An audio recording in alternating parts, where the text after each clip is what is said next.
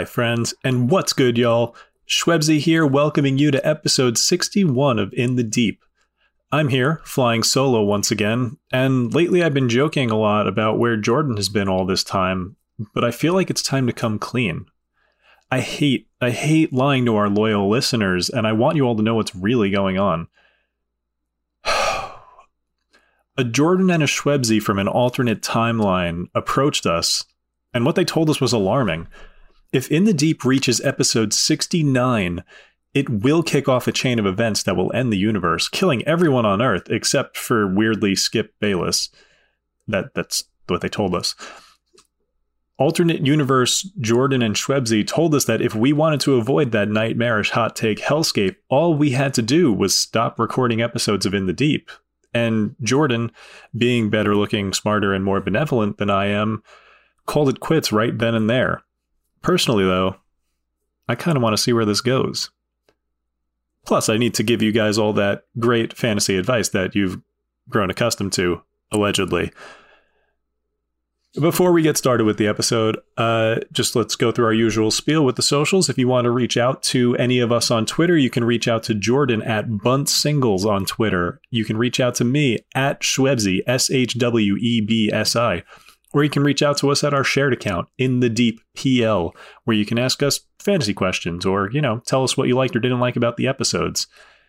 Um, we can also be reached at our joint email account where you can uh, send us fantasy questions or, you know, also, you know, tell us if you love us or hate us. I, I frequently ask for hate mail at our email address, uh, which is in the deep pl at gmail.com. And finally, finally, someone sent us a letter. We get so few of these letters that I feel like it's notable. I need to mention it we were uh, we were sent a, a piece of uh, I, I, guess you would call it fan mail from one of our our loyal listeners and friend of the podcast, Joe Lowry of Prospects Live. He uh, he sent us a letter, and I will I'm going to read that letter right now. the The contents of that letter are: Jordan, I love you. Schwebzy, I hate you. And that is literally what I asked for. So thank you, Joe. I appreciate that. Our our buddy Jay Hook. Uh, it, it's I, I appreciate a, a, man who can follow instructions. So th- thank you for taking me literally and and saying nice things to Jordan and mean things to me. But yeah, any any of you listeners, anytime you have any questions or just want to say hi, drop us a line. On to the episode. Today I'm going to do a little bit of a mini episode, I guess. I'm going to do one deep dive, go through some honorable mentions, and uh, then I'm going to do a new segment that I think will work for these last couple of months, given the kind of the state of the league and state of bullpens. I'm going to do a, a bullpen power ranking a little bit later on. But uh, like I said, we're going to start with a deep dive. So let's get into that. The subject of today's deep dive is going to be Lars Nootbaar last week when I was talking about trade deadline stuff, I said that if I had to choose a player to do a deep dive on last week, that player would have been Lars Nootbaar. Well, instead of depriving myself of the opportunity to talk about a player that I wanted to talk about last week, let's talk about Newt this week. Clearly, since he's at the forefront of my mind for two weeks now, I'm a fan.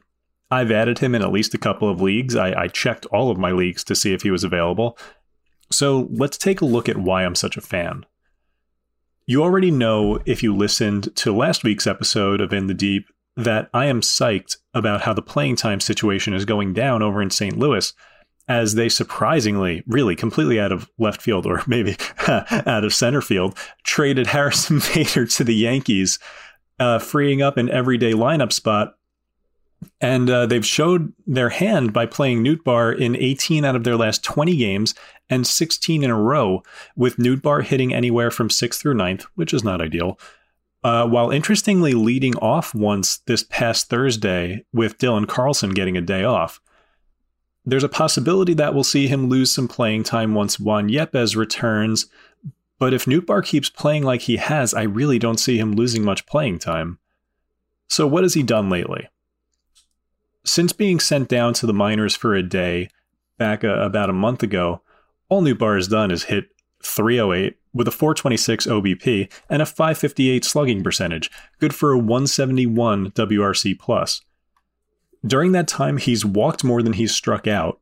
Like, this is silly. He has walked at a 19% rate while only striking out 13% of the time. That's basically Juan Soto plate discipline. That's best in baseball type numbers as far as walks and strikeouts go. Really, uh, the top two batters in baseball for strikeout to walk ratio are Juan Soto and uh, Yandy Diaz.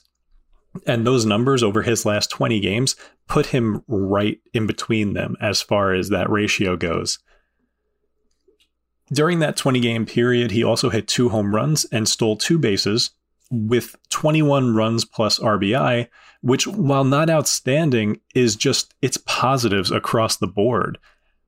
If this is the kind of hitter he can be, if he can hit in the high 200s with double digit power, double digit speed, and 80 plus runs, 80 plus RBIs, that's super, super valuable in deep leagues. Like, that's what I think if Dylan Carlson did that right now, I think we'd be pretty happy. And Dylan Carlson was much, much more sought after during draft season, and he was a much more heralded prospect. Like, and there, there's people out there that love Dylan Carlson, and I feel like Nootbaar can give us what we're hoping for from Carlson. So the exciting stuff here, though, is that looking eh, looking at what's going on under the hood, I don't see any reason that this can't continue. Now, as a Pitcher employee, I am contractually obligated to mention Hitterlist author Scott Chu anytime I talk about using rolling charts to evaluate a player, and I'm about to do quite a bit of that. So, Scott Chu, sup? First things first contact rate. In his short career so far, Nootbaar's ups and downs with uh, weighted on base average have pretty closely mirrored his zone contact rates. And right now, that is sky high. Utilizing rolling charts, we can see that he's been above league average for a while now in zone contact rate, but he hit a peak as high as 94% over a 15 game stretch recently. 94% zone contact is elite.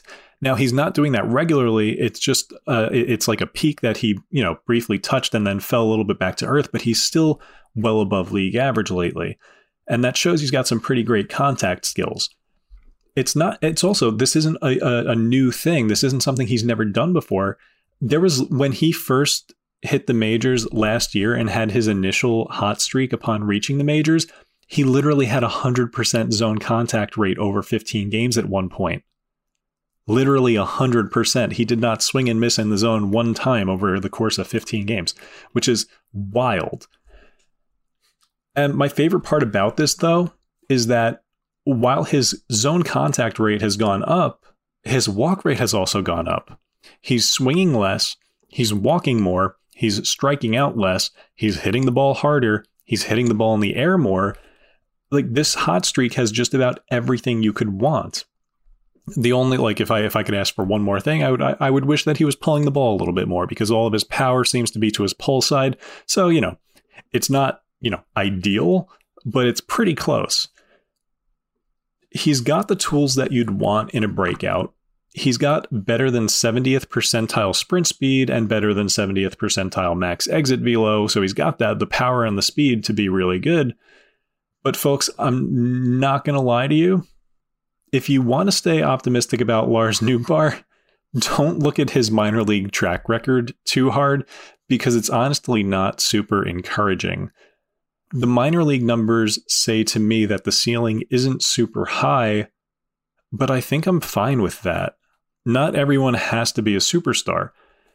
Nootbaar has the potential to be one of those deep league glue guys that I talk about pretty often and that I love so much.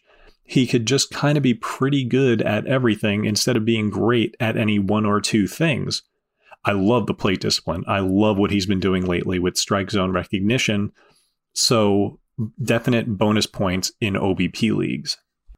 All right, so with Newt out of the way, let's uh, let's talk about some honorable mentions. We've got a lot of these today since uh, we didn't really talk about many last week, except uh, you know a, a trade deadline impacted players. Well, so so let's go and start with some trade deadline impacted players. I'm going to get my my team out of the way. I'm going to talk about my Mets nice and early so that you don't have to deal with that later on. Tyler Naquin and Daniel Vogelbach have both been incredible since being acquired by the Mets. And both of these guys kind of fall under the same umbrella, the same niche, which is they mash righties. And the Mets appear willing to give them every plate appearance against righties that they can handle. So they will be worthwhile deep league targets for the next couple of months.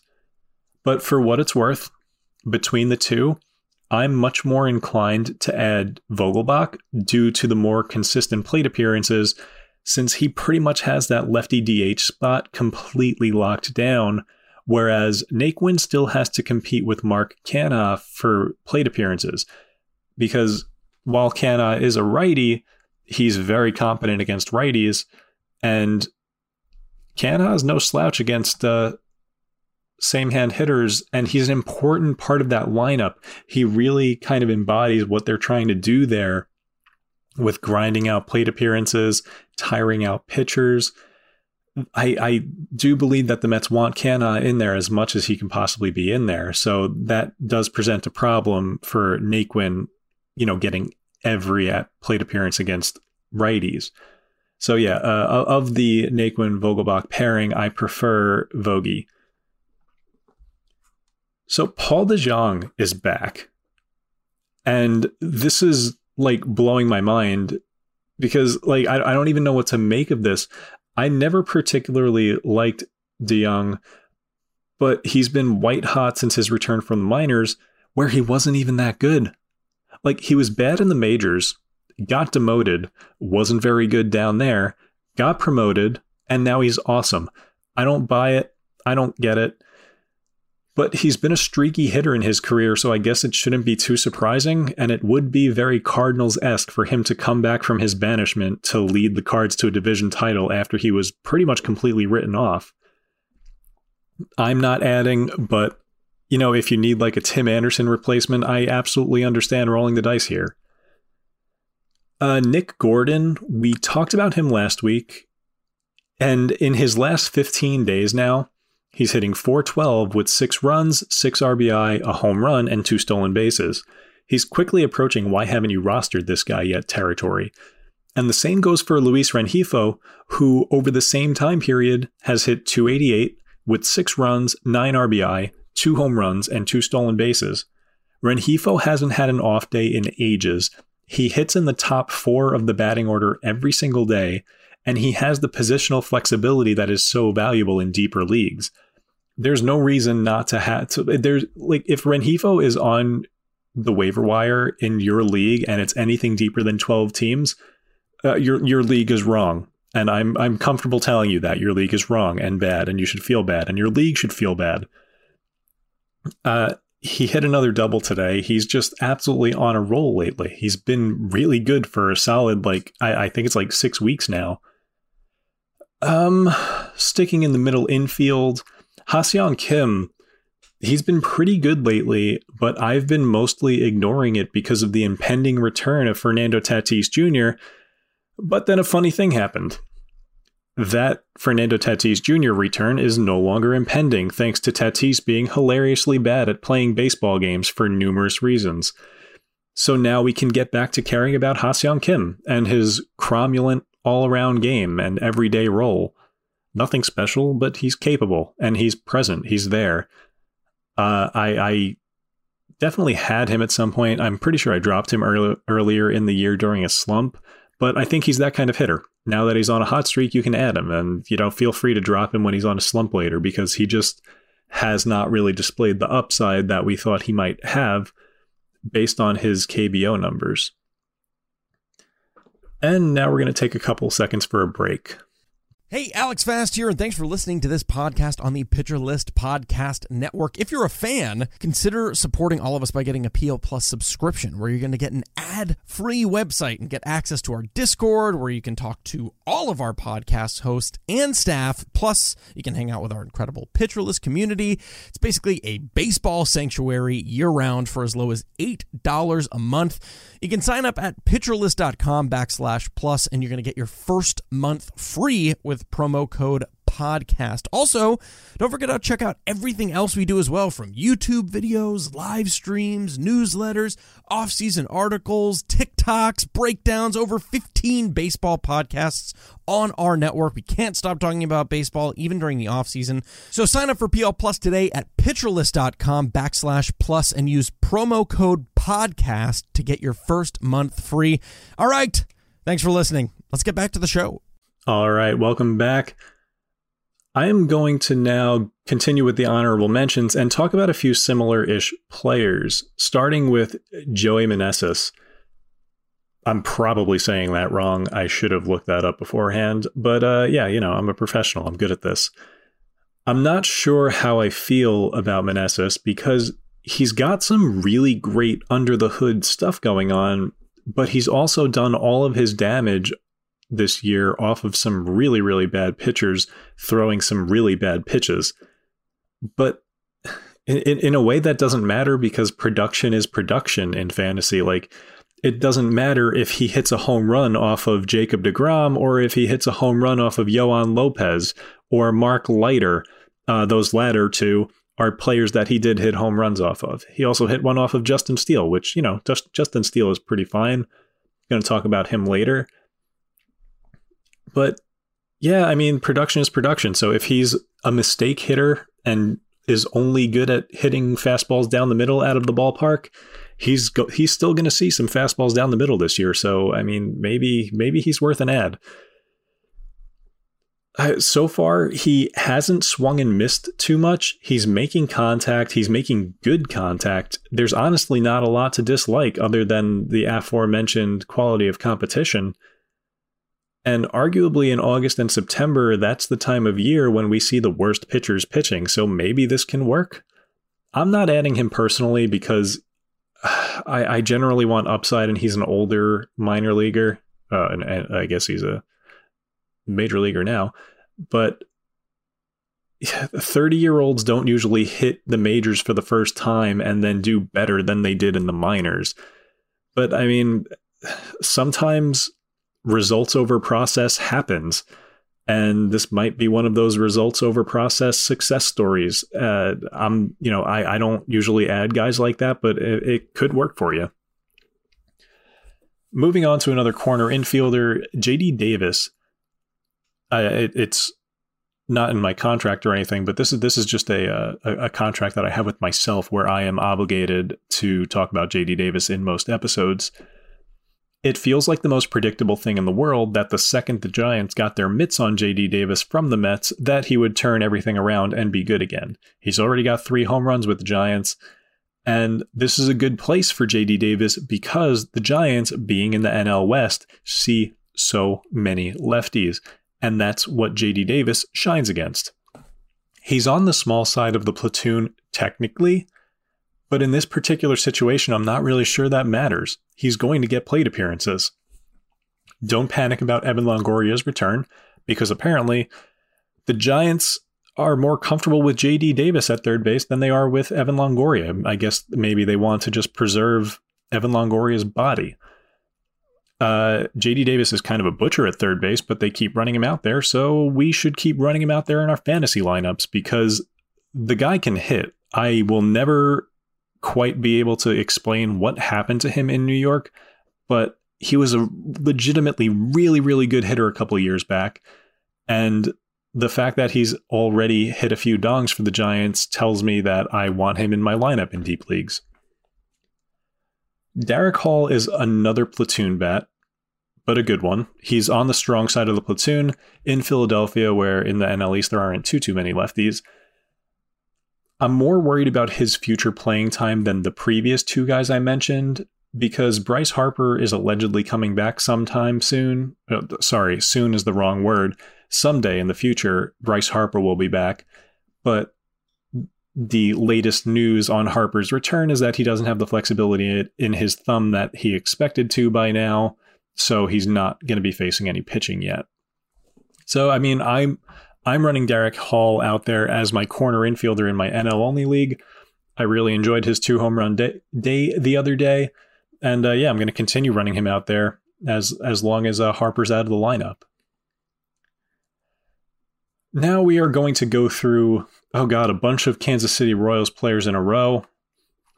Vinny Pasquantino and Nick Pratto are still under 20%.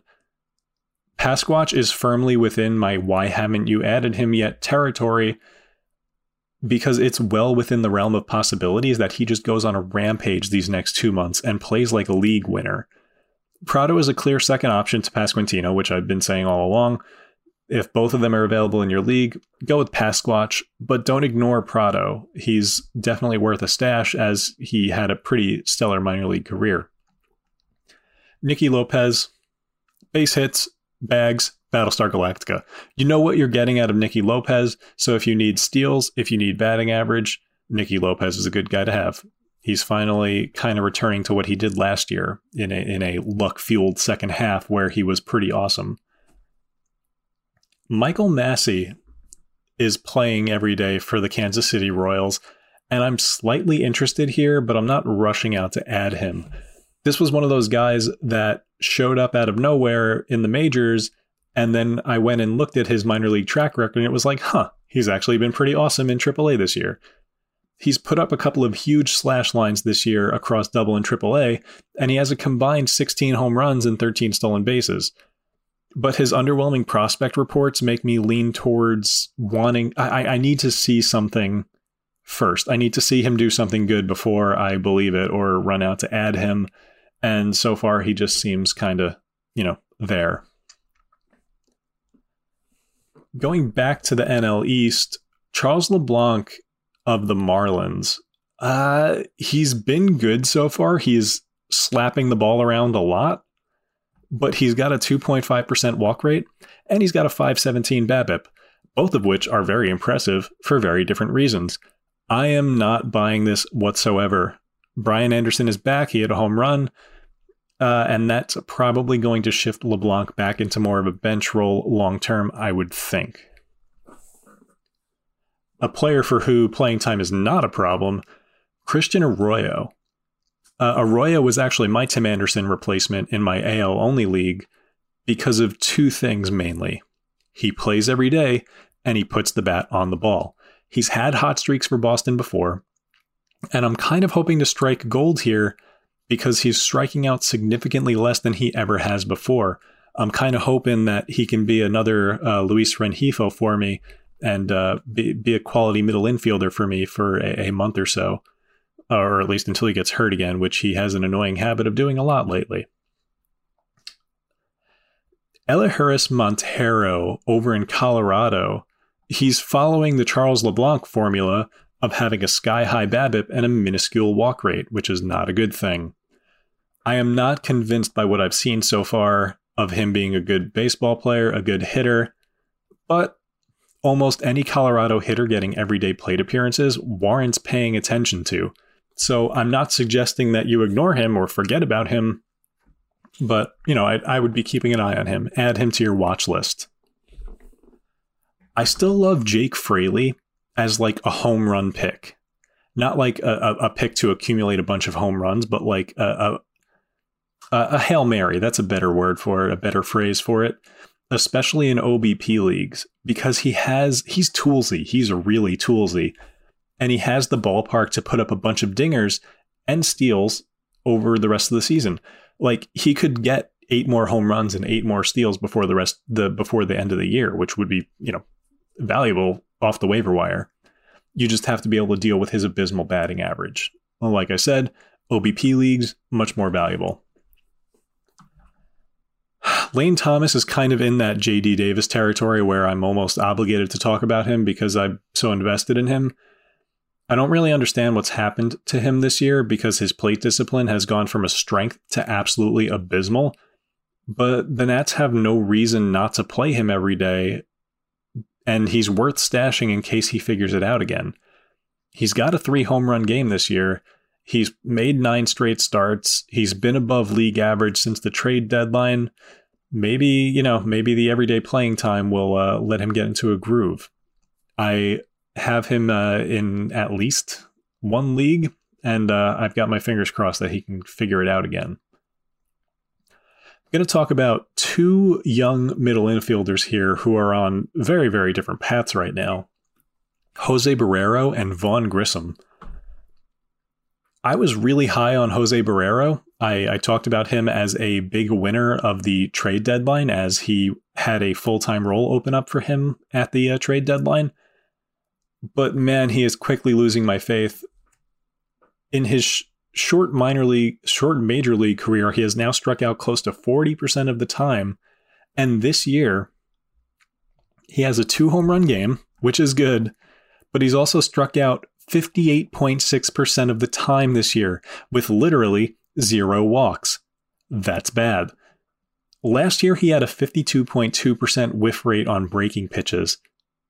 And somehow this year it's even worse at 61.5%. I hate to say it, but he just might not have major league pitch recognition. like like a more extreme version of what's been happening to Jarred Kelenic. I mean, both of his home runs were on fastballs, which, you know, kind of makes sense given the rest of everything else. But the game plan against him should be clear. Like, don't give him fastballs to hit, make him chase. I got to watch Barrero play against the Mets recently. There was a series Cincinnati played New York, and boy, he was just chasing slider after slider out of the zone. He is not good at uh, at avoiding that. Now, on the other side of that coin, Vaughn Grissom, he made his major league debut at age 21 two days ago, and he had a combo meal, and then he hit a double in his next game. So, I mean, between the two of these guys, if I'm looking for an upside young player, I would go Grissom between the two because Barrero is quickly reaching he's dead to me territory until he shows me something more. The Braves did not bring Grissom up so he could sit he's likely got a, a, regular starting role at least until Ozzie Albies comes back from his foot injury, which I, I still don't think we have a clear timeline on that one. So Grissom should be able to show what he's got. The last hitter I want to talk about is Terrin Vavra of the Baltimore Orioles, who seems fine. This is kind of like the uh, the the Orioles version of Michael Massey, where he tore up the minor leagues although with less power than Massey. And uh, yeah, I, I think it looks like they're going to use him as a large side platoon bat, but he doesn't have power or speed really, or at least not enough to matter. It's not worthless. Being in the middle of a good lineup and just hitting the ball and accumulating counting stats is worthwhile. It's, you know, you need RBIs and runs and you need batting average, but I just if a player can't provide either power or speed, I generally avoid them. All right, moving on to some pitchers. I got to say, the sub 20% rostered landscape for pitchers, and I feel like I say this every week, it is abysmal. It's bad. It's really bad, guys. I'm gonna I'm gonna do my best, and uh, a lot of what I'm gonna talk about, a lot of what I'm gonna point out here, is streams, like quality streams for the next couple of weeks, because there just aren't really any guys down here who you want to add and keep.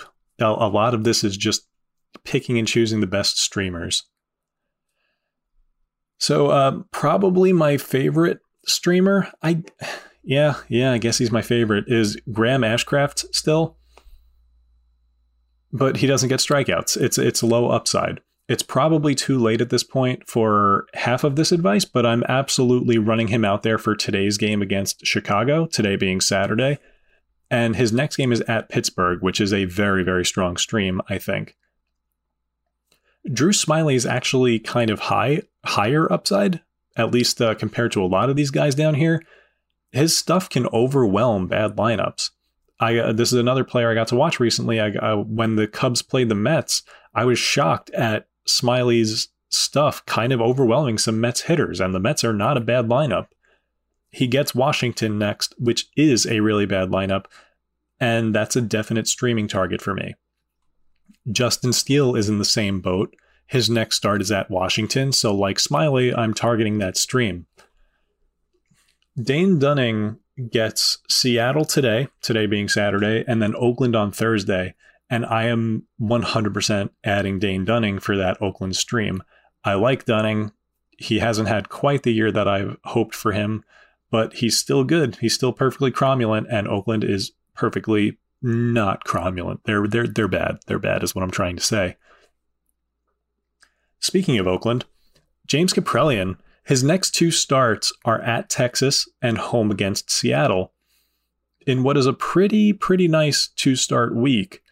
I'd add him for that if I was looking for a two-start pitcher. Like if I was just dead set on getting a two-start pitcher, he's one of the few sub 20% two-start pitchers that's actually worthwhile.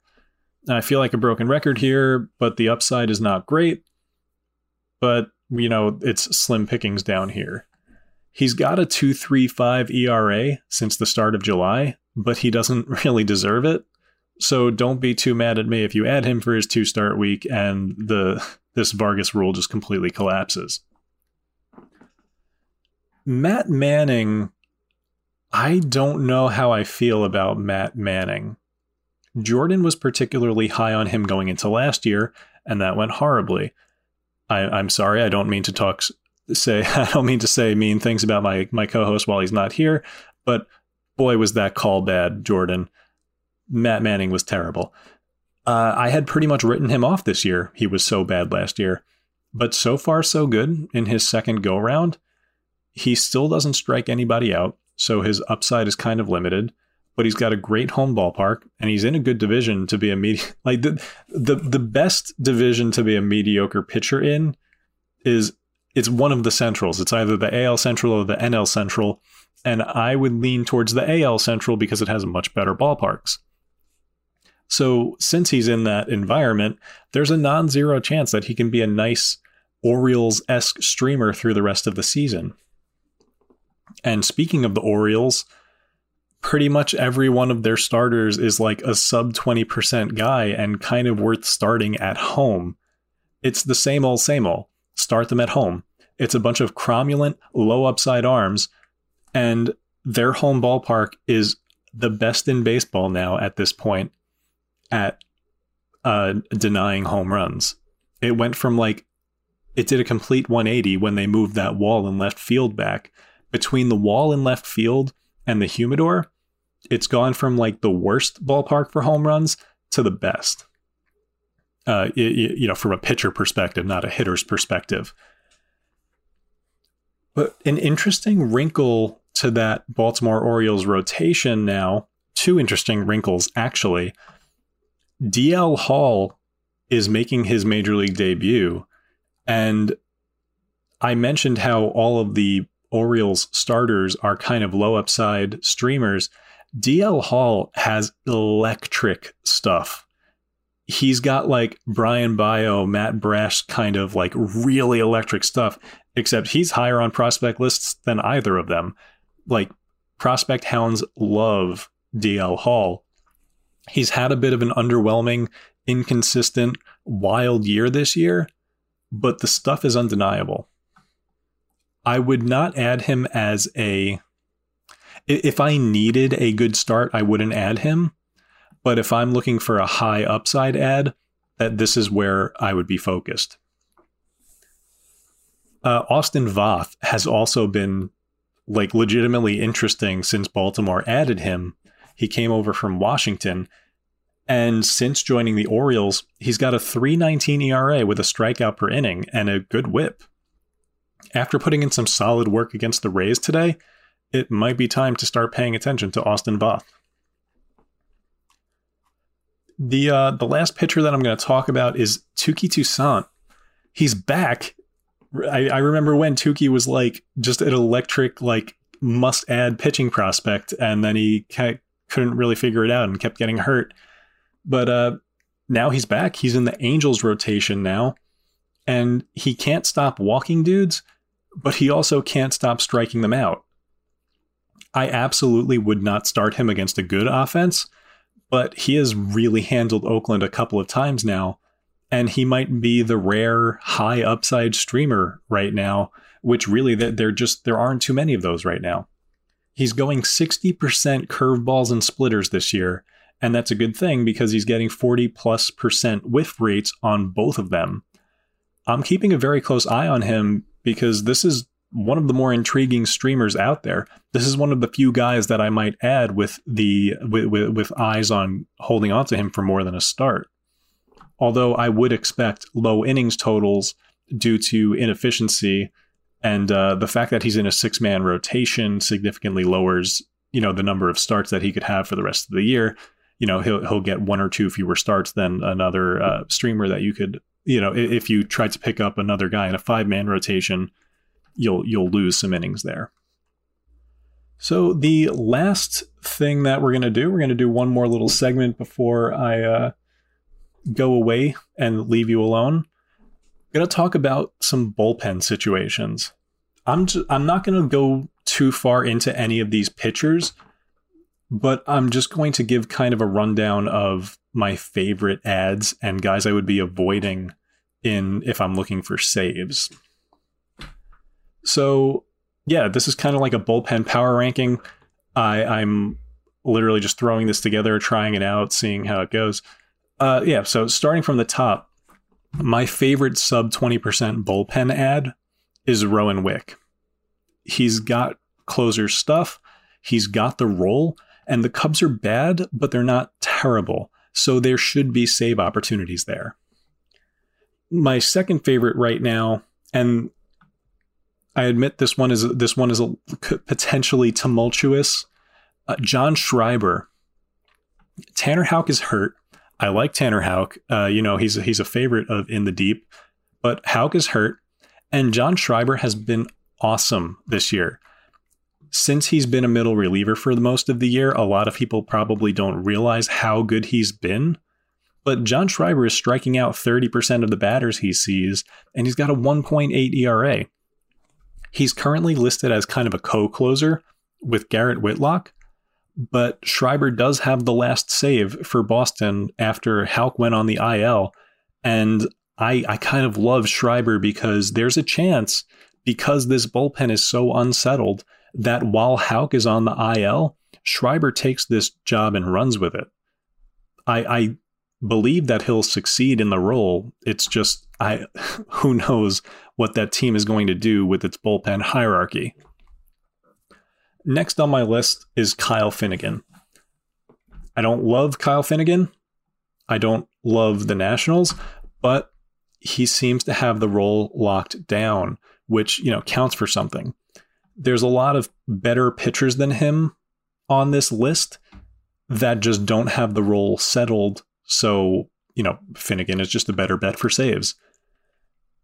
Wil Crowe is like a much, much lesser version of John Schreiber, where he's got the job while the real closer is injured. And Wil Crowe's not nearly as good as John Schreiber. So, yeah, that's why he's lower on the list. But he should get a couple of saves in the short term. Andres Munoz of the Mariners, I've talked about him a lot. I love Munoz. If you can, if you just want a middle reliever, or you need a holds guy, or you just need some a couple strikeouts here and there, Munoz is awesome, and God, I wish they would just give him the closer job for like a week so that he can run away with it for the rest of forever and be another Edwin Diaz, but I'm rambling. So, Andres Munoz is someone to add if you don't particularly need saves, but you are save speculating, or you just need his uh, strikeouts and ratios. Uh, he actually he pitches quite a lot. It seems like. And then uh, look, if you are looking for saves, there's AJ Puk, Jonathan Hernandez, Alexis Diaz. Those guys are all kind of in the same tier for me. The skills are fine, but they're earmarked as being in closer committees and they're on underwhelming teams. Puk, Hernandez, Diaz is the order that I would have them. But Puk is also dealing with you know, a, a kind of committee there with Jackson where Zach Jackson might. It's it's hard to say. That team is so bad that they might not get they might not get more than save ten more save opportunities for the rest of the year. But uh, yeah, I, I like Puk the best out of that trio. And then there's a couple of situations that I'm just outright avoiding, and that is the Angels and the Diamondbacks. But if I had like like Mark Melancon is the head of the committee if it is a committee in Arizona. So I guess I would add someone from Los Angeles before I added someone from Arizona, but like this might be the most unsettled closer situation in baseball in Los Angeles with I guess Jimmy Herget leading things with maybe Ryan Tepera or Jose Quijada being a, fa- a next in line. I don't know. That's it. That's probably my least favorite closer situation in baseball. Like I, I really, if I, if I had to bet on who was going to get the next save there, man, I guess I would say Ryan Tepera just because he got the last one. But I, I, I get the real answer is I wouldn't want to bet on this. But yeah, uh, if if you're a gambling person, I guess I would go uh, either Tepera or Herget. Jose Quijada has the best strikeout stuff in the bullpen, but he also walks everybody he sees. So, like, really, it's not a great situation there. They don't win enough games to uh, even chase this, I don't think. And, uh, all right. Finishing up the closers means that we have finished up this episode. Uh, before I go, I just need to one more time go through the social media stuff. If you want to reach out to Jordan or I, you can find him at Bunt Singles on Twitter or me at SHWEBSI, or you can reach out to the show, the shared account at In the Deep PL. If you liked this episode, or if you liked the our previous episodes, or you know, if you hate us, go ahead and uh, on your favorite podcast platform, give us a review. We appreciate the feedback. And uh, yeah, I think that's it for me this week. Bye, friends.